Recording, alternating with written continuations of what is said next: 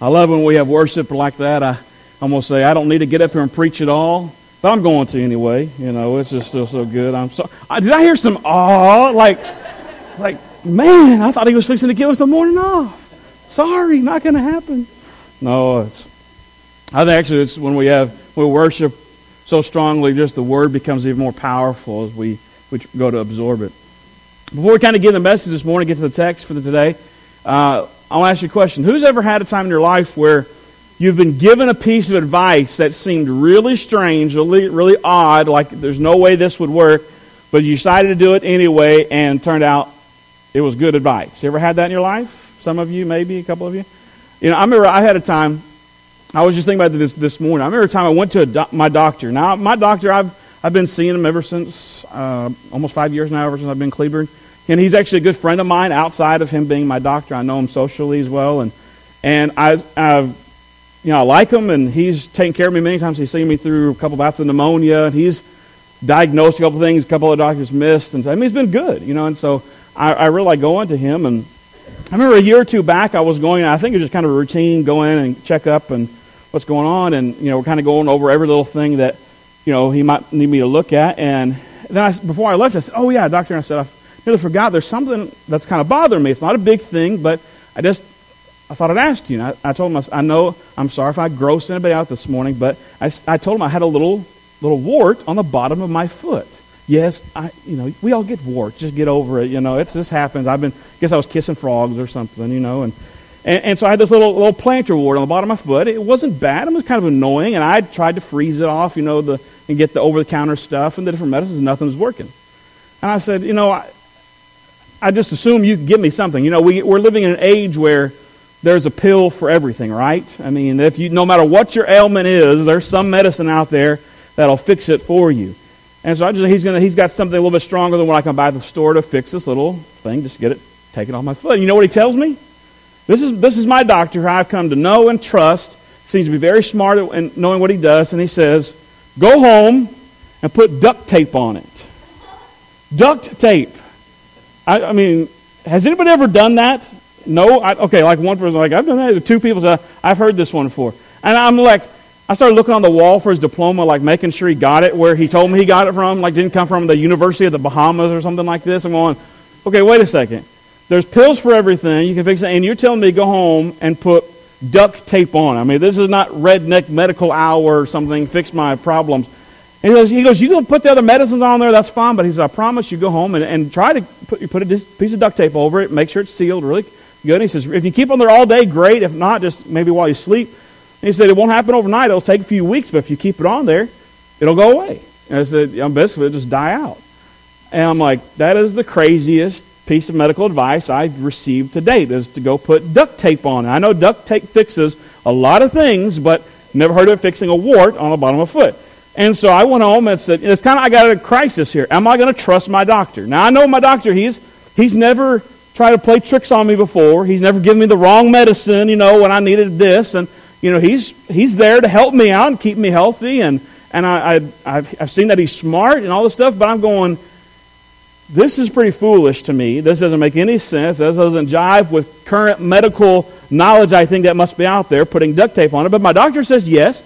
So I started doing it. You know, I felt stupid every night, going taking off a piece of duct tape and you know popping on the bottom of my foot and going to bed. But I did, and sure enough, not overnight, but a few weeks, dead, and it you know it was, it was gone, and it worked. I mean, literally, I've learned that duct tape will fix anything. I mean, just it really does. I mean, it's amazing. Now, it's kind of one of those foolish, odd things that seem like, no, no, no way this could work. But again I did it, even though it seemed foolish, it seemed odd to me because of the source it came from. I trusted the source. I knew him, and I see what he's done for me. Now, if I went to somebody else, if I went to our brand new chairman of deacons and said, hey, Casey, I've got this, plant, uh, this wart on my foot, and he said, put duct tape on it. And I kind of expect that from Casey. I'm not saying anything against you, brother, but, you know, he uses duct tape on a lot of stuff. I've seen it around the church. And if he said put duct tape on it, I probably said, yeah, okay, sure, you know, I'm going to go see my doctor. I probably wouldn't because he's not a medical expert. You know, I wouldn't pay attention to that because it would seem foolish. However, when it came from a source of saying, you know, I, I know this to be a good source, I can trust this source, even though it seems odd, even though it seems foolish, even though it goes against the grain of conventional wisdom, maybe I should try it. Maybe I should see what happens if I do what this person tells me to. Now, see, I'm convinced that God works in similar ways to this. No, God does not tell us to use duct tape. What I'm saying is this God's will and God's way often seems quite foolish. What God would have us do and how He'd have us live, and just really even how we come to our salvation, it, it seems at odds with what we think would be, with what maybe seems to be common sense or what, what the world tells us should be.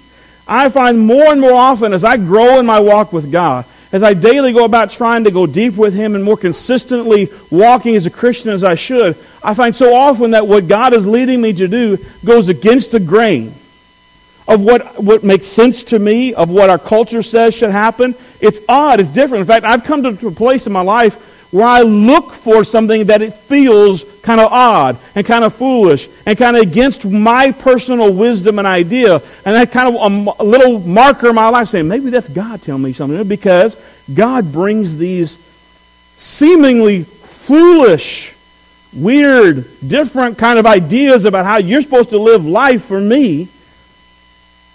But we learn that if we follow God, and we are told that God has our best interest. I mean, He's, he's not out there to harm us, He's not there to lead us astray. God wants awesome things for our life. If we trust the source and say, even though this feels odd, even though this is a little different, if I trust in God, maybe He's telling me the right thing to do. In fact, that's what we're looking at this morning. We're continuing on in our series, our series we started this year of a healthy family, growing family, of trying to say, hey, we want to be a healthy church family made up of a bunch of individual healthy home families, and we're growing together in the Lord. And as we're looking at 1 Corinthians, the book of 1 Corinthians, verse by verse, going through together. This morning we're in part three. We're just a few weeks into it in the first of the year, and we're going to be talking about the foolishness of God. Now, I'm not saying anything against God by saying the foolishness of God. In fact, that's a direct quote from Scripture.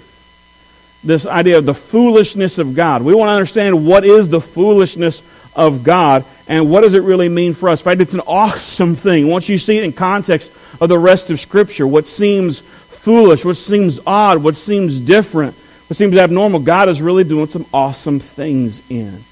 So we want to get in this morning as we continue our series in Corinthians. We're in 1 Corinthians chapter 1, and we're going verse 18 through 25. And, and this is, actually, I'm going to tell you right now, this is one of my favorite passages in the book of 1 Corinthians. I've turned to these words time and time and time again. These are awesome, awesome words. But it's a little dense. It's going to be a little thick. It's going, what's going on here? Let's take it. Let's, let's engage our hearts this morning for the Word of God. Let's look at this again. 1 Corinthians chapter 1, starting verse 18. It says this.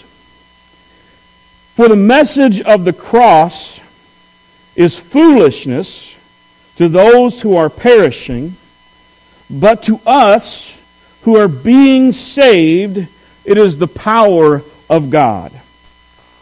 For it is written, I will destroy the wisdom of the wise, the intelligence of the intelligent I will frustrate. Where is the wise person? Where is the teacher of the law? Where is the philosopher of this age? Has not God made foolish the wisdom of the world? For since in the wisdom of God, the world, through its wisdom, did not know him. God was pleased through the foolishness of what was preached to save those who believe. Jews demand signs, and Greeks look for wisdom, but we preach Christ crucified, a stumbling block to Jews and foolishness to Gentiles. But to those whom God has called, both Jews and Greeks, Christ, the power of God and the wisdom of God. For human wisdom, sorry, for the foolishness of God is wiser than human wisdom, and the weakness of God is stronger than human strength. Maybe you see a little bit more when I say the foolishness of God, what it refers to. I love where it says the foolishness of God is wiser. Is wiser than human wisdom, than the wisdom of man. It's also so saying what what seems foolish, what is foolish unto God in our eyes is so much wiser, so much better, so much more awesome than the wisest thing we could come up with. So I'd rather take the foolishness of God any day of the week if what seems foolish to us is already better than anything I can come up with. Now, let me just quick, I got to be quick about this, but let me just review again where we've been as we kind of started 1 Corinthians and why we're at this passage this morning. Last week, if you're here, we looked at how Paul, by the leading of God, was writing to this church at Corinth, and he's writing to a bunch of believers who, I mean, they had really let sin into the church, and divisions had happened, and all kinds of problems. And last week, as we looked at the passage right before where we read this morning, we got to the root of what was causing all their problems the sin of pride. Now, there are a lot of other sins going on, and again, we'll see them as we go through the book, but it really came down to a prideful attitude in the hearts of the people. An attitude that says, I'm better than you, and an attitude that says, I'll live the way I want to live, what's right for me. And the pride, they were refusing to give in and humble themselves before God. And because that pride was there in the church, it just built up the divisions, and sin just came in. It caused all kinds of problems, so they were not a healthy church family. So, Paul, right at the beginning, he's addressing, he's basically letting them know here's the issue it's pride. But he also says, My desire for you is to be one, to be unified, be of the same thought, the same mind, the same words. He wants them singing from the same hymn sheet. I'm telling you, he wants them doing the same thing. And so he's kind of going back and saying, hey, here's a reminder of what unifies you guys. Here's what brings us together. You've got to come to these things. So he gets this passage where we picked up this morning, verse 18. And again, it is such a powerful set of verses. Now, I want us to look at specifically verse 18 for a little while. Now, we're not going to go, you know, forever on this. I promise you, I don't want to, you know, we're not getting into an hour long Bible study here, but I, you've got to get what verse 18 means. You've got to understand what the truth is behind this verse. If you're going to get the rest of the passage, and in fact, verses on from here, even the next few chapters, it hinges on understanding verse 18. So don't check out this morning. Don't drift off. I'm telling you, stay right involved and understand what he's talking about. Look at it again. For the message of the cross is foolishness to those who are perishing, but to us who are being saved, it is the power of God. Now we're going to ask ourselves a few questions. First of all, what is the message of the cross? Now, if you've been in church more than two or three times in your life, you can probably, probably make a half decent guess at what the message of the cross is. It's simply, in most simple form, it's Jesus Christ. The message of the cross is this that Jesus died, he was buried, he rose again. In fact, Paul later in his letter, as, as, as we get to the end of it, in the 15th chapter, he kind of hits them with the, um, the truth of what the message of the cross is. In chapter 15, it says, For what I received, I pass on to you as of first importance that Christ died for our sins according to the Scriptures, that he was buried, that he was raised on the third day according to the Scriptures. And that's, he, he references the message of the cross. Over in the book of Romans, it tells us that those who believe in their heart, confess with their mouth, Jesus Lord, will be saved. So the message of the cross is this that Jesus lived as a man, but is also God, lived a perfect life, and gave a sacrificial death on the cross. He died for our sins, and he who believes in Jesus Christ receives him gains eternal life. Now, again, if you've been coming to church more than a few times, you probably get that message. You've understood it, at least you've heard it before, and most of you, many of you, have accepted the truth of that message. So, first of all, the message of the cross is about salvation. The message of the cross is simply about salvation in its truest form. Now, I'm going to tell you right now, there's not a person who alive who has lived who didn't want to know what happened after their eyes closed in death. I'm going to tell you, every person who ever lived has hoped, whether they believed in God or Jesus or anything else or not, they hoped that when their eyes finally closed and their hearts started beating, they would wake up into something awesome and better. Nobody comes into this world and says, you know what? I hope that when I die, that's just the end of all of it. Nobody says, I hope that there's nothing better after this. Nobody says, I hope there's just eternal sleep and I never know anything else, lose all con. Everybody who says, whether they believe in God or not, there's an internal hope placed there by God of saying, when this earthly life finishes, I want to wake up into something else. I want to be in heaven, even if they don't call it heaven, in, in an awesome place. And the question is always, how do I get there? How do, if that's even true, how do I gain it? And over the years and generations, there's been hundreds and thousands of different says, oh, you should do this, or you should act like this, you should go worship here. And the message of the cross is this the only way to gain eternal life with God is through acceptance of the Son, Jesus Christ. Now, there's plenty who disagree with this statement. I don't want to tell you that that is universally accepted because we know it's not.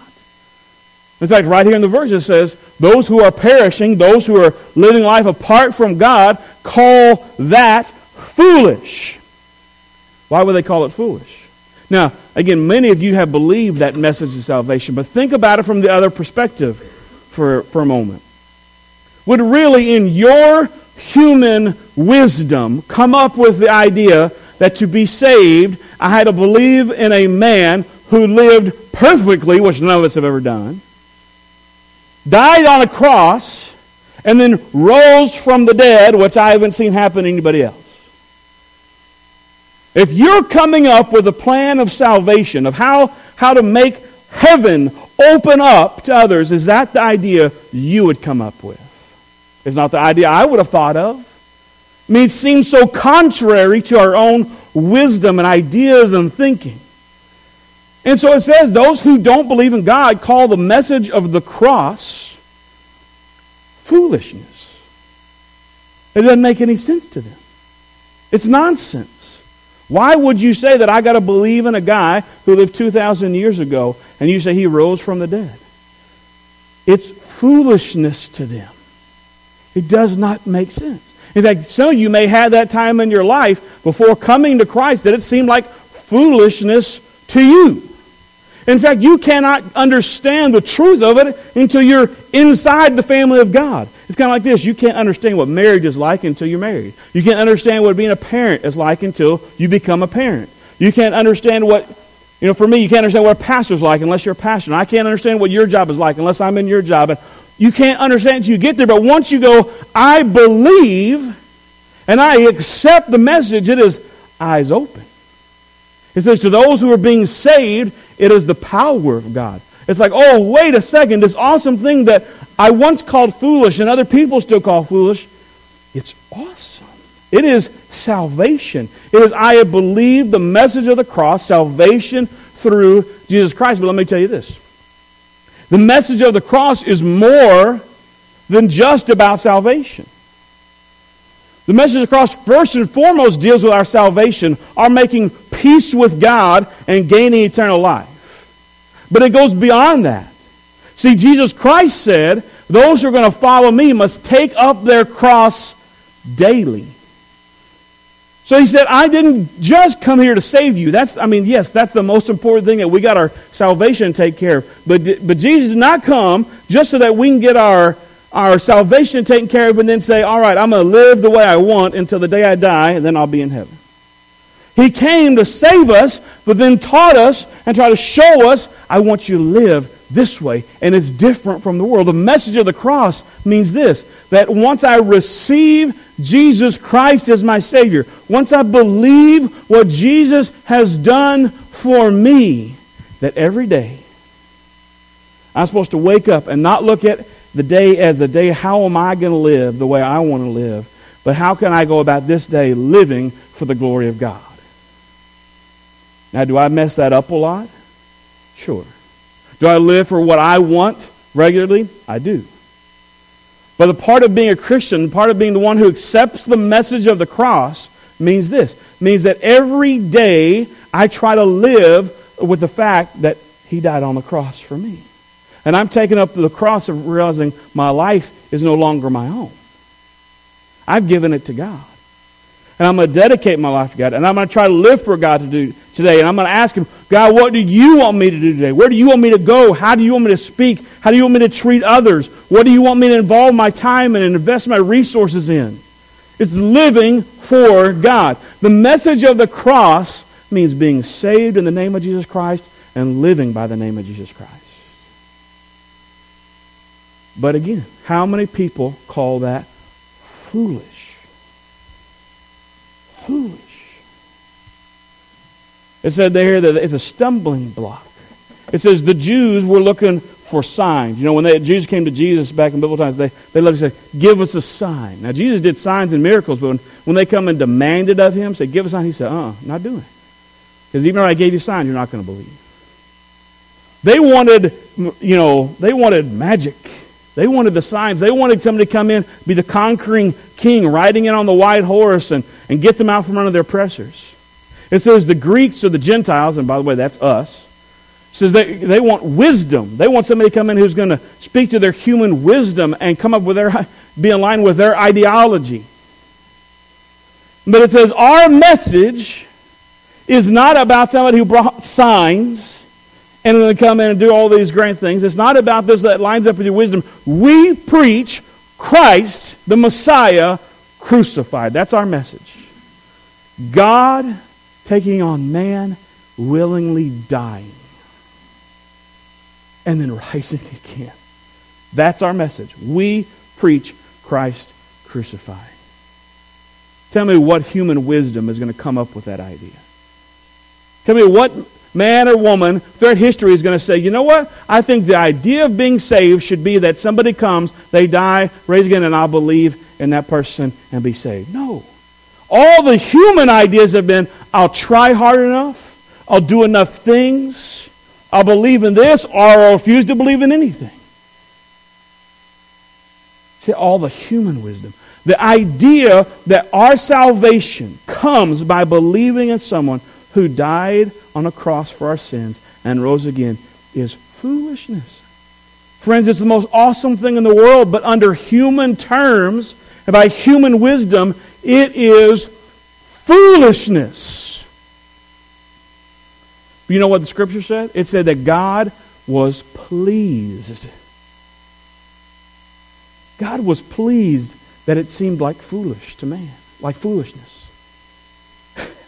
now, let me ask you this.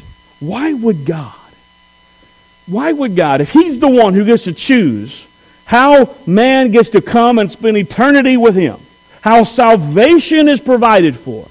I mean, God has the right to do it. Why didn't He choose something easier?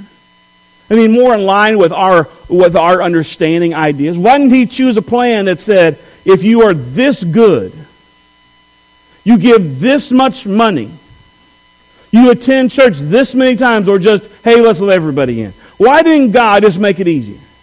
Why didn't God just make a giant billboard in the sky that says, step one, two, three, do this, you're in? I mean, our human wisdom says, God, do it like this. But if God had lined salvation up with what we think is right, the way we think it should happen, then what's going to take place? It's going to be man, they're going to say, man's idea. Man gets the glory. But it says, God was pleased that the world did not understand him through its wisdom, but by the foolishness of what was preached, it saved those who believed. In other words, God did it this way so that nobody else but him gets the glory. Nobody can claim and says, Greg came up with the idea. Or this person earned their way to God. It's all about God. It's all about him. So it is foolishness. Absolutely, it is. I will happily sit back and say that there that that God's plan of salvation is foolish to my human wisdom, to my understanding, to my ideas, what I would have come up with. Absolutely is foolish.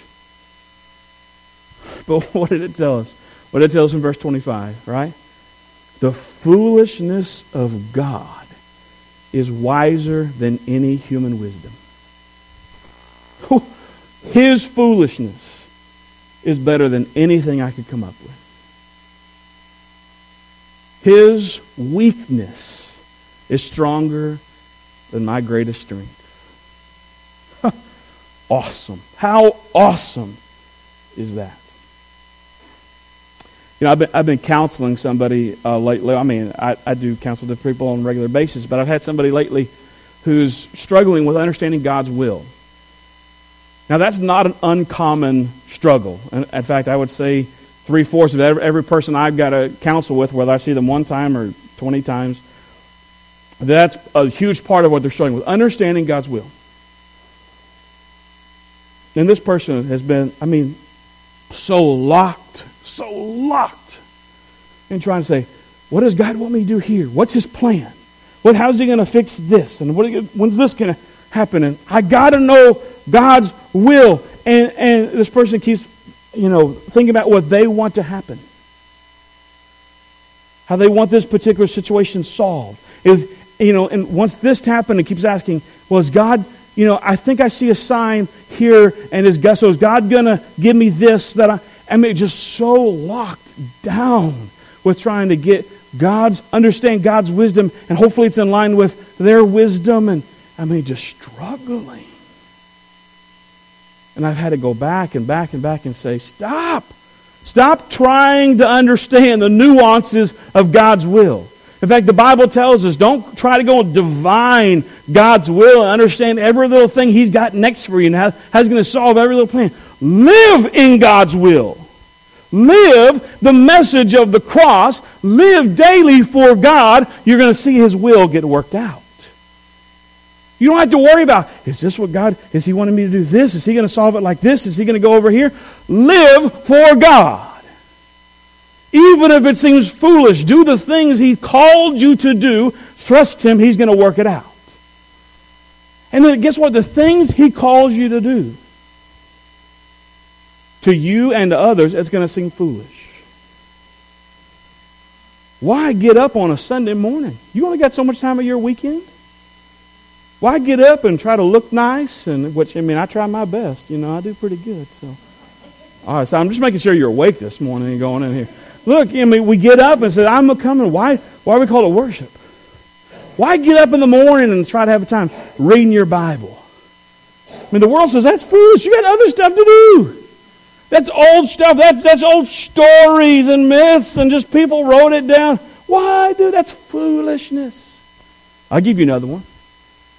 In fact, I, I don't mean to be a dead horse because I know I've talked about this lately, but it's, an, it's a very clear example. How about your money?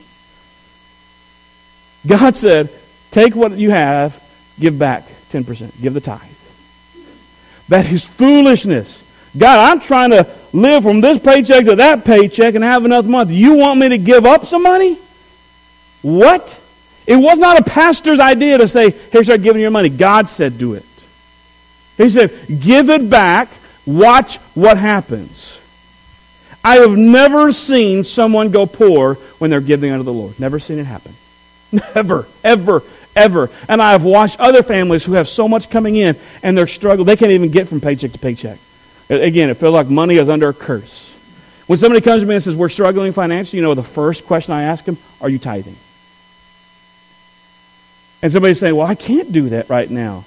Well, it's not what Greg said to do, it's what God said to do. And God said, I know it seems foolish. I know it seems weird. I know it's against the grain, but give first to me. Trust in me. It's an exercise in trust. Give unto me and watch what I do.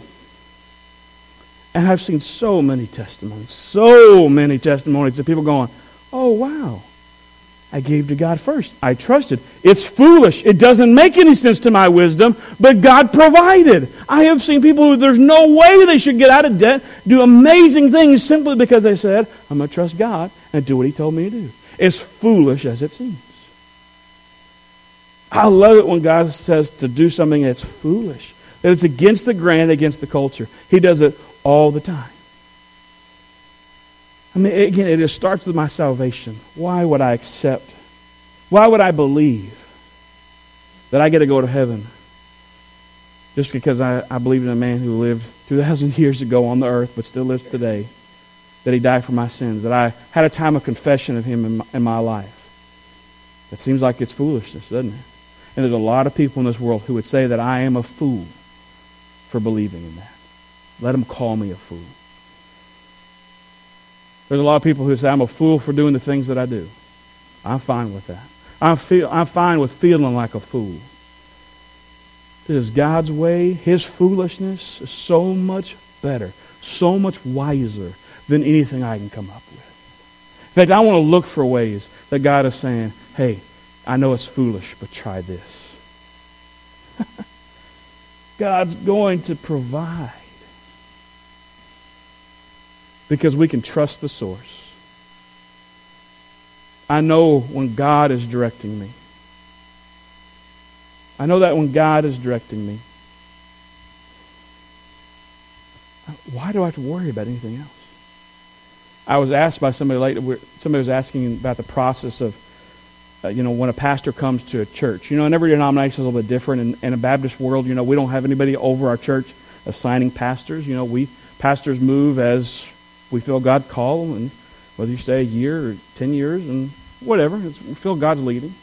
And in my years, I've served as pastor of three churches. Obviously, this is my third. And in each case where I felt God leading me to serve in a church, you know, the process starts. You go talk to a committee and you get to know each other and they hear you preach and all these things and you start working out. And I was asked, I said, at what point do you find out what they're going to pay you? Now, the person was curious. And you got to figure that's pretty early in the process. You got to know if, if I'm going to start talking church, you got to know, hey, they're going to pay you enough salary. And I said, and I honestly believe this, this is not this is not trying to brag on me, this is something I just saw modeled in people who discipled me. I said, I won't ask. I refuse to ask. I refuse. I'm telling you, I don't want to know. I said, the day will come that they're going to say something to me, says, here's what the pay is, and if God calls me to a place, He's going to provide. He'll do it. I don't need to know. I don't need to go ask. If I'm asking, I'm pushing. That's if I'm out there going, hey, I'll come if you take care of me like this. No. If God is calling me to a place, He's going to provide for me in that place. Now, according to the world, that's pretty foolish. Everybody else would say, you know, if you're going to go accept a job somewhere, you better make sure it's taking care of your needs enough. Why? If God calls you there, is He not going to provide for you in that place? If you know God is behind it, do you trust God enough to go into it blind? Not saying, I know they're going to take care of all these needs and all these things. God called you. God's going to provide. That is so foolish, but isn't it so awesome? Because living by the foolishness of God will keep you in paths that are so much wiser than anything you could have done on your own. So, how about it? Let's be fools together. Let's be foolish. Let the world call us fools. Let them think we're crazy for believing in the things that we believe in or doing the things we do. Let's be I'm fine with that. How are you? Because God's way is so much better. You know the only way we can live like that is a tearing down of our pride. That's why he brought it to the church there, because they were struggling with pride, going, I'm going to live my way how I want. And he was reminding us, you got to tear down that pride and say, no, you're not going to live your way. You got to live God's way. You got to live out the message of the cross daily. It seems foolish, but God is going to do awesome things in it. It means putting down our pride. So, how is He calling you to do that today? What in your life is God calling you today that seems foolish? There's no way He's calling me over to do this. Well, why does, he keep, why does it keep coming up in your heart? Oh, there's no way I can really be obedient to Him in that. Didn't make any sense. Well, God said it. Why don't you just do it? No, I can't really trust Him in salvation because all my friends around me, all the people around me say, that's foolishness that you believe in Jesus.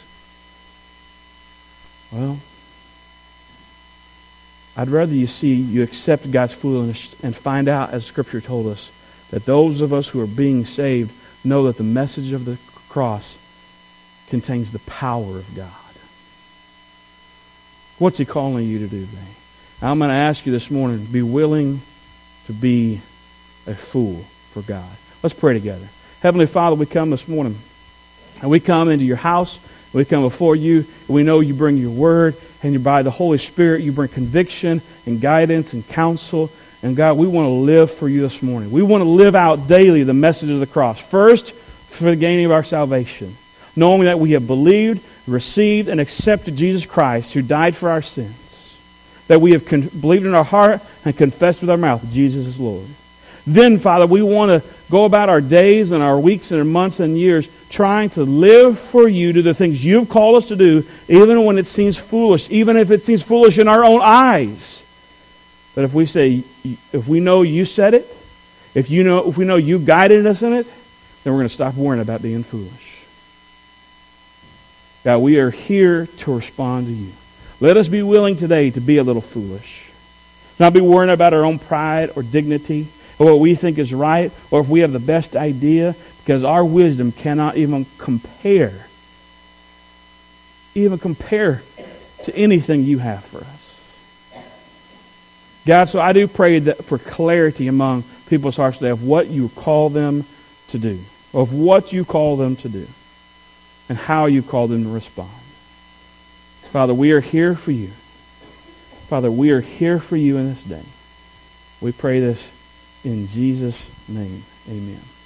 We're going to close the service like this this morning.